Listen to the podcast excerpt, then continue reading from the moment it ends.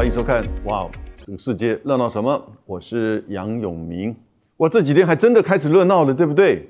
看在乌克兰的情势一日三变，我们很快的来帮大家整理一下、分析一下，以及简单我做一个推估。我们整理一下这几天到底发展的这个过程，现在变得怎么样的这个情势？那这个情势算是军事入侵乌克兰吗？西欧全世界各国的反应是如何？普京为什么要这么做？承认两个共和国的独立，以及派军进入维和，他的算盘是什么？以及最重要的是，他接下来可能会怎么样的发展？我为各位整理分析，那我们再进一步，我来做个简单的我个人的评论跟推测。在北京冬奥结束。普京真的是很给习近平面子，他就在普京冬奥结束之后呢，开始加强在军事上的这个压力。虽然之前十六号是有部分的撤军，也打脸美国不断的预言二月十六号俄罗斯就要入侵乌克兰的说法。马克宏法国总统打电话给普京说：“我们是不是用外交来解决？”普京说：“我支持用外交来解决。”马克宏说。我帮你安排跟拜登你们两个高峰会好不好？普京说：“麻烦你了。”然后赶快跟拜登这边联系。美国也承诺，因为马上在二十四号，俄国的外交部长这个拉罗夫会和美国的国务卿，也就是布林肯两个人安排会面。所以本来是想说二十四号两个外交部长、国务卿见面之后呢，可能就要安排美俄的元首的高峰会，当然是视讯的。可是。没有到六个小时，普京就在先在他自己的办公室做了一份演讲。这个演讲由电视的转播，所有的俄罗斯人，全世界都看得到。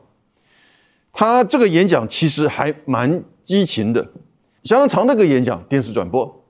他的演讲说，乌克兰历史上就是俄罗斯的一部分，乌东地区过去就是俄罗斯的领土。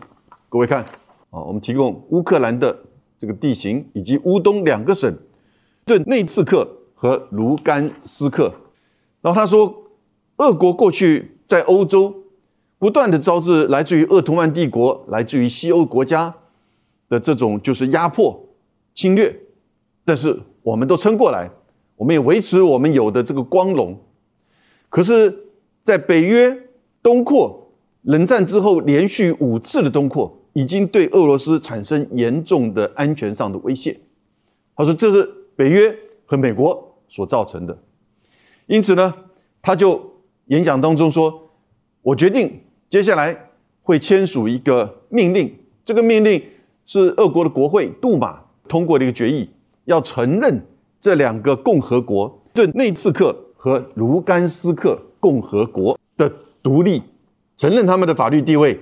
然后呢？”他会签署一个命令，派遣俄军进入两个共和国内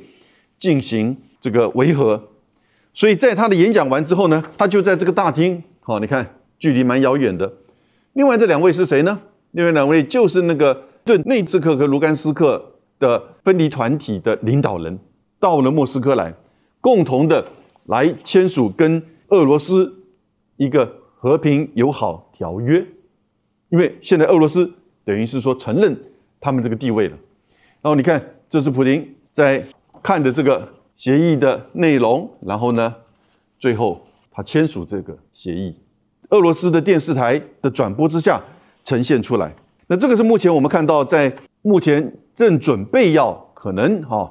我们不确定是什么时候会进入到这两个省份的俄罗斯的军队。当天晚上，当然这个。马上就引起整个欧洲跟全世界的哗然。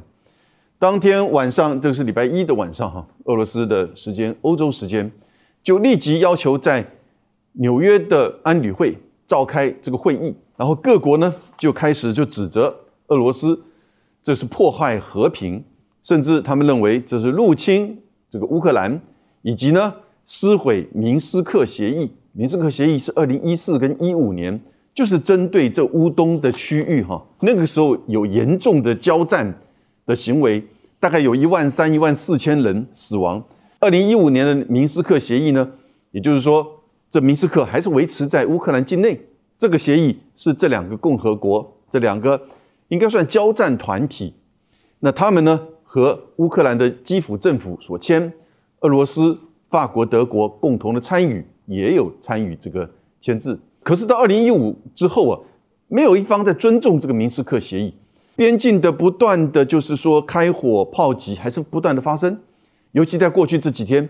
大概是二十四个小时之内，有超过上千次的违反。这明斯克协定的停火协议不断的有炮击，不断的有一些事件，双方相互指责。乌克兰这边认为是俄罗斯在故意释放假消息，要栽赃给乌克兰，而俄罗斯和这两个省份的共和国之间呢，就不断的指控俄军跨越就是俄罗斯的这个边境，也有一些画面呈现出来，对这两个地区呢进行这个炮击。所以现在的情况就是。整个全世界认为，普京为什么要走到这一步？这算不算入侵乌克兰？到目前为止，英国的首相强生呢，他认为这就是违反国际法，然后呢，这是入侵乌克兰。可是严格而言呢，现在我们对这个认定是，基本上你说俄罗斯入侵乌克兰，我觉得这个是不正确的这个理解，应该是说俄军进入。乌东地区，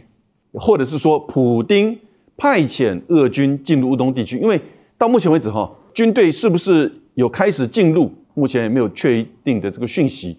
可能正在准备，可能正在整装。另外一个很重要的重点就是，这两个区域，在这个顿内次克跟卢甘斯克，橘色的部分是实际上所占领的，呃，实际上这两个共和国所掌控的。那从二零一五到现在都是如此。它大概占这两个省实际的面积的三分之一而已，将近有三百万人口。可是重要的都市跟人口的聚集地都在这两个分离团体的控制的范围之内。他们从那个时候就自己宣称自己是共和国，因此实际而言呢，从二零一五到现在，它其实就是不断的和乌克兰的政府之间呢有这样子一种交战的开火的这个行为。那它并不属于乌克兰政府军呢，实际上控制的范围，或者是可以说，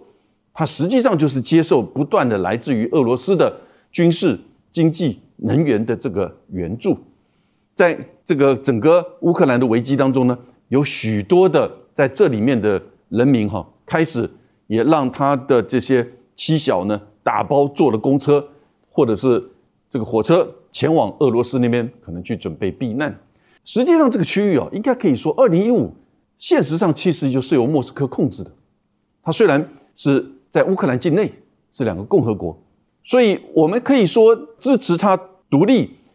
派军进入维和是发动战争吗？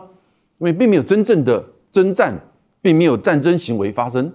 所以我们现在说俄罗斯入侵乌克兰，哈，我觉得这个东西可能讲的太早。因此，比较正确的理解是什么？俄罗斯。派军进入乌东，过去他其实有没有军队进去，他都化整为零，他用军事上的设备、武器，或者是呃援助以及顾问的方式，协助在这个里面的交战团体，这两个省的交战团体维持那个控制线，大概占领了三分之一这两个省的这个这个领地。因此呢，在这样子的过程当中，今天普京这么做，我觉得在西方的媒体。我看像是大部分的西方媒体都没有用 invasion，也就是说侵略的这个字眼，而是用呢派遣军队进入乌东。普京为什么这么做？所以我们正确的理解，他也许还没有真正发动战争，可是他进一步往前推，把这个两个共和国承认他独立，军队进入维和或真正的占领，看你怎么解读。至少他的说法是叫维和，他为什么这么做？我觉得他第一个认为说，这里面其实从二零一五到现在，基本上其实已经是俄罗斯实际掌控，他不太可能再透过什么明斯克的这个协议，重新让这两个省回到乌克兰的政府或者是法律的架构里面去。再怎么样的高度自治，觉得在今天的这个情况，其实乌克兰政府对于他们的这个待遇，过去从二零一五到现在七八年的时间，就是不断的采取一些。军事上的这些压迫。普丁这么认为，所以要对于这里面的俄罗斯裔讲俄罗斯语的人，某种程度要负责。除了当然军事上支持过去这七八年来都是如此之坏，他这一次呢决定干脆就承认他们的法律地位。那这样子的一个做法呢，也可以同时的进一步展现出对于乌克兰以及对西方的那种极限施压的这种方式、这种可能性。至于在白俄罗斯跟俄罗斯和乌克兰边境那些大军会怎么变动，短期之内不会有大的这种减少，但是呢，他们这个军队存在呢，也还是有它的必要性。可是，在这两个区域呢，承认他这个共和国地位。开始跟他就维持友好关系，军队派入进入维和，这个当然就表现出他对这个议题的这个看法。至于各国的这个态度哈，马克宏当然是马上被打脸，他很生气。法国总统他以为说他在外交上达到了某种的这个角色，不过呢，换个角度，从普丁而言呢，他是认认为说我要跟拜登见面，我要跟马克宏讨论这个议题，不是在讨论乌东。而是在讨论他另外一个可能更关注的，也就是乌克兰到底会不会加入北约？他要针对这个问题，当然还有其他，也就是北约在整个东欧地区的驻军还有演习，这当初他提出来的三条件，可是在一月底的时候呢，被美国用书面拒绝了，所以才会有今天的这个情势不断的恶化。所以各位理解，这整个乌克兰危机发展到现在哈，两个重大的议题，一个是普京反对乌克兰加入北约。第二个呢，是针对乌东情势的这个发展的处理。乌克兰加入北约有两个重要的时间点，导致今天的这个变化。一个是二零零八年的四月八号，那个时候北约在就是罗马尼亚的首都集会通过了一个决议，那个决议很清楚的写支持乌克兰和乔治亚，乔治亚在高加索中亚地区加入北约。从那个时候开始，整个乌克兰内部哈。你就看到发现呈现越来越多的哇！我不只是可以加入欧盟，我已经可以受到美国的军事的保护，不用担心俄罗斯对我安全上的威胁了。从那个时候呢，所有整个乌克兰的这个政治领袖到民意开始完全的就是走向要加入北约的这个方向。但是那个时候是小布希总统的时候，德国、法国那个时候的两个元首啊都反对，可是北约是美国开的嘛，所以。美国说了算，就这么通过了。但是到了二零一四，所以才会到二零一四的时候呢，发生的就是乌克兰的这个革命，啊，或者是政变，看你从什么角度去看。那这样子一个变化呢，后来上来的糖果大王到现在这个谐星啊，泽伦斯基，当然就更加的这个民粹主义跟民族主义，使这个情势呢越来的越紧绷。川普的时代还可以维持一定的就稳定。因为川普跟普京啊两个人有一点惺惺相惜的感觉，但是当拜登上来的时候，民主党跟拜登呢是很讨厌普京，因为他认为当初川普能够当选二零一六的美国的选举是普京的俄罗斯哦有介入到美国的选举的操纵，然后还还真的是认定如此，还对俄罗斯给予这个制裁，这是去年的事情。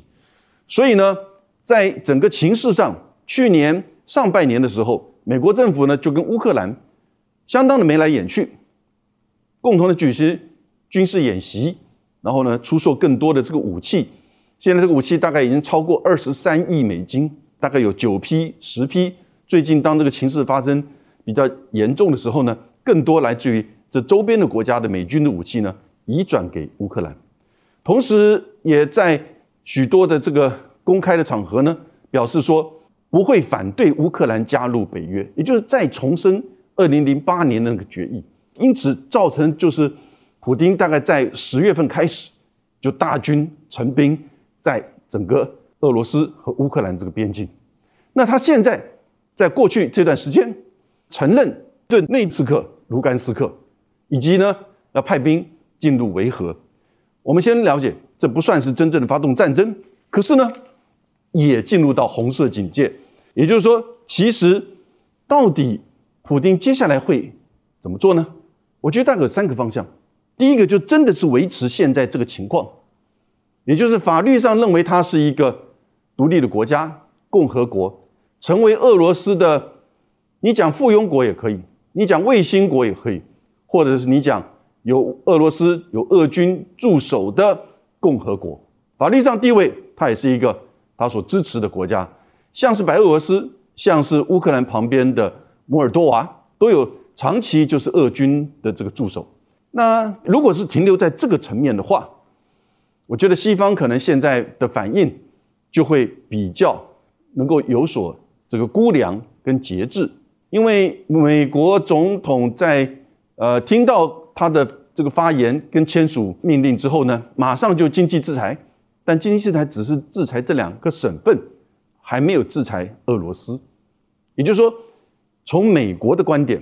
他还不算是真正的俄国大军。挥军进入到乌克兰政府所掌控的范围，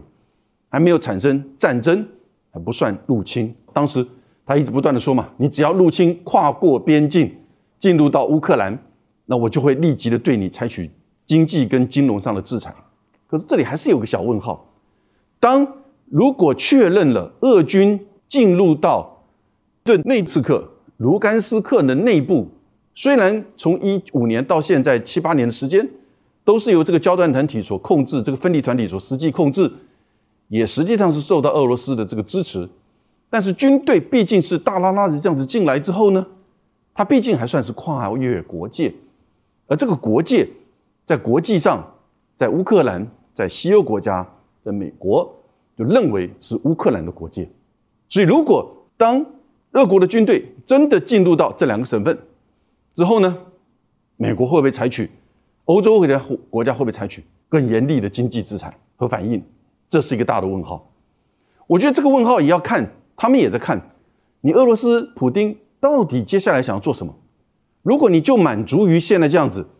只是把军队放到进入到这两个这个省份，或者是我们把它叫共和国了，也许我们就可以跟你在那边僵持着。这个危机现在变成红色警戒。但是呢，僵持着，避免真正的战争发生，就跟克里米亚在二零一四被并入到俄罗斯，那其他国家其实法律上都不承认，都不接受，但是呢，也没有办法，只能用简单的这个经济制裁对付这个普丁。普丁有可能第二种作为，也就是他把这两个省份呢进一步的克里米亚化，什么意思？当军队一旦进去，开始在鼓动。或者是进行人民的公投，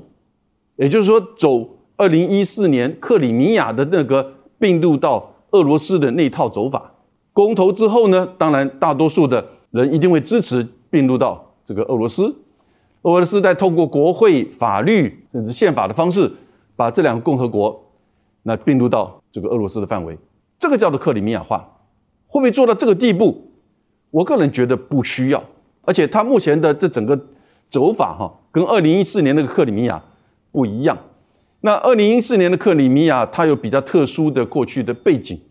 这个背景是克里米亚，其实在六零年代本来就是俄罗斯的，后来是被赫鲁雪夫大笔一挥，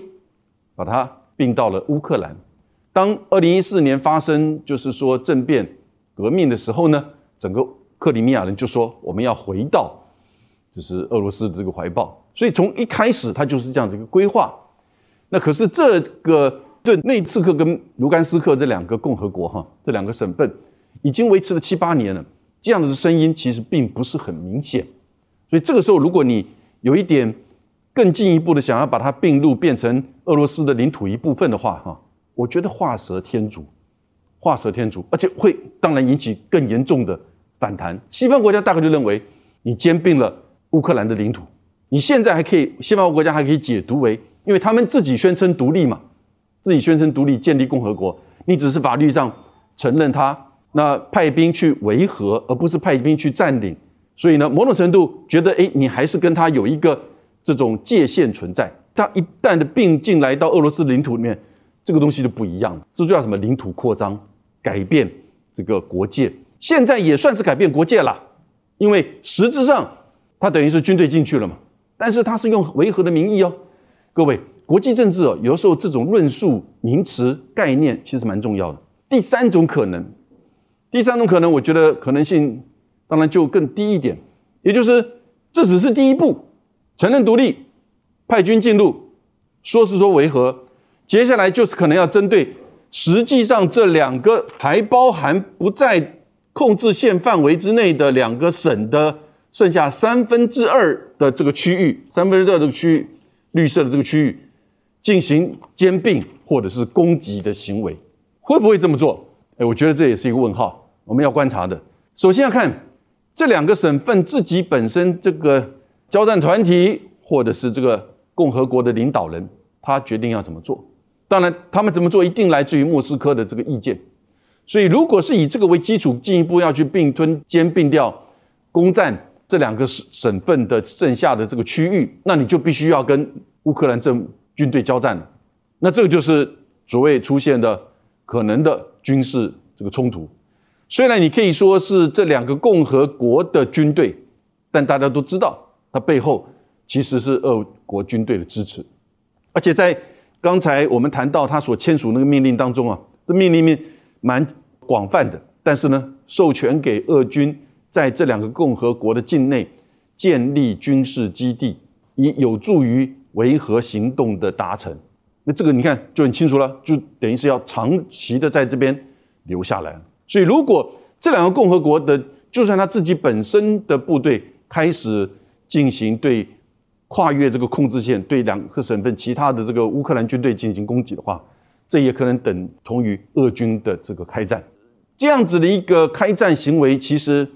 并不利于这个普京他实际目标的达成，因为他第一个目标其实是要现在看到的是针对俄罗斯在乌克兰境内的乌东地区的控制以及这些人民。的安全。第二个最重要目的还是针对乌克兰是不是加入到北约。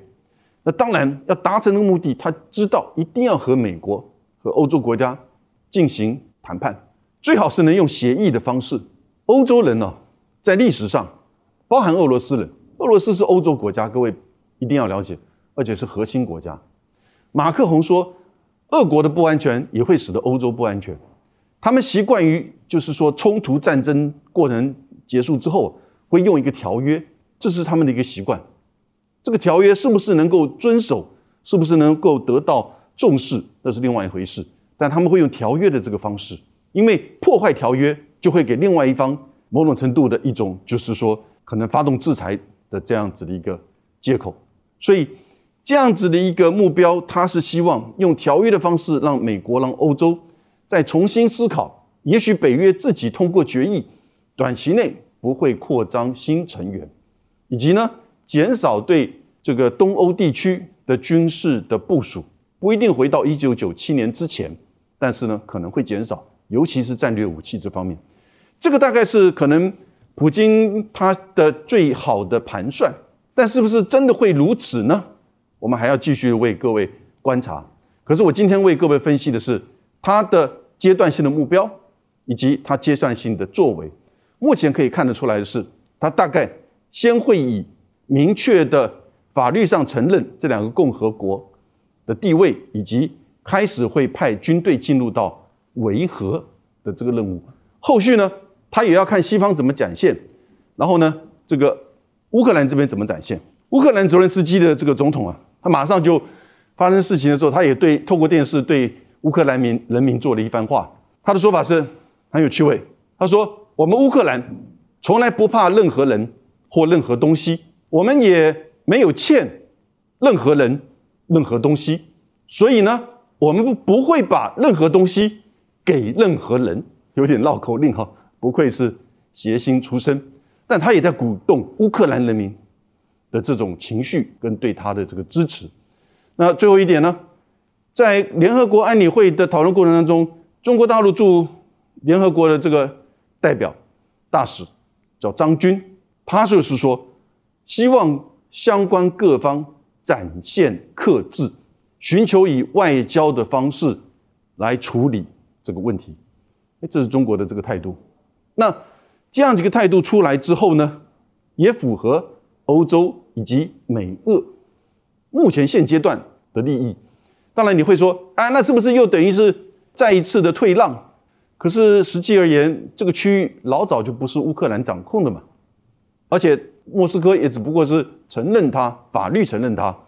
至于军队进来是维和，至于你相不相信他这个话，那就要看他自己本身的表现。目前还不能算领土的扩张，它可以算是势力范围的扩张。当然，这里面最严重的是明斯克协定呢，大概就被推到一边去了。这个情势会继续的发展，会走向恶化的发展，还是说呢，普丁这是一个下台阶，既可以维持极限施压，也可以让这个大军的这种紧张程度呢得到缓和。但是呢，至少可以表达他在这整个乌克兰议题上，他作为俄罗斯的总统的一个立场。所以，今天为各位分析到这边，我们继续的观察整个乌克兰情势的发展。谢谢大家。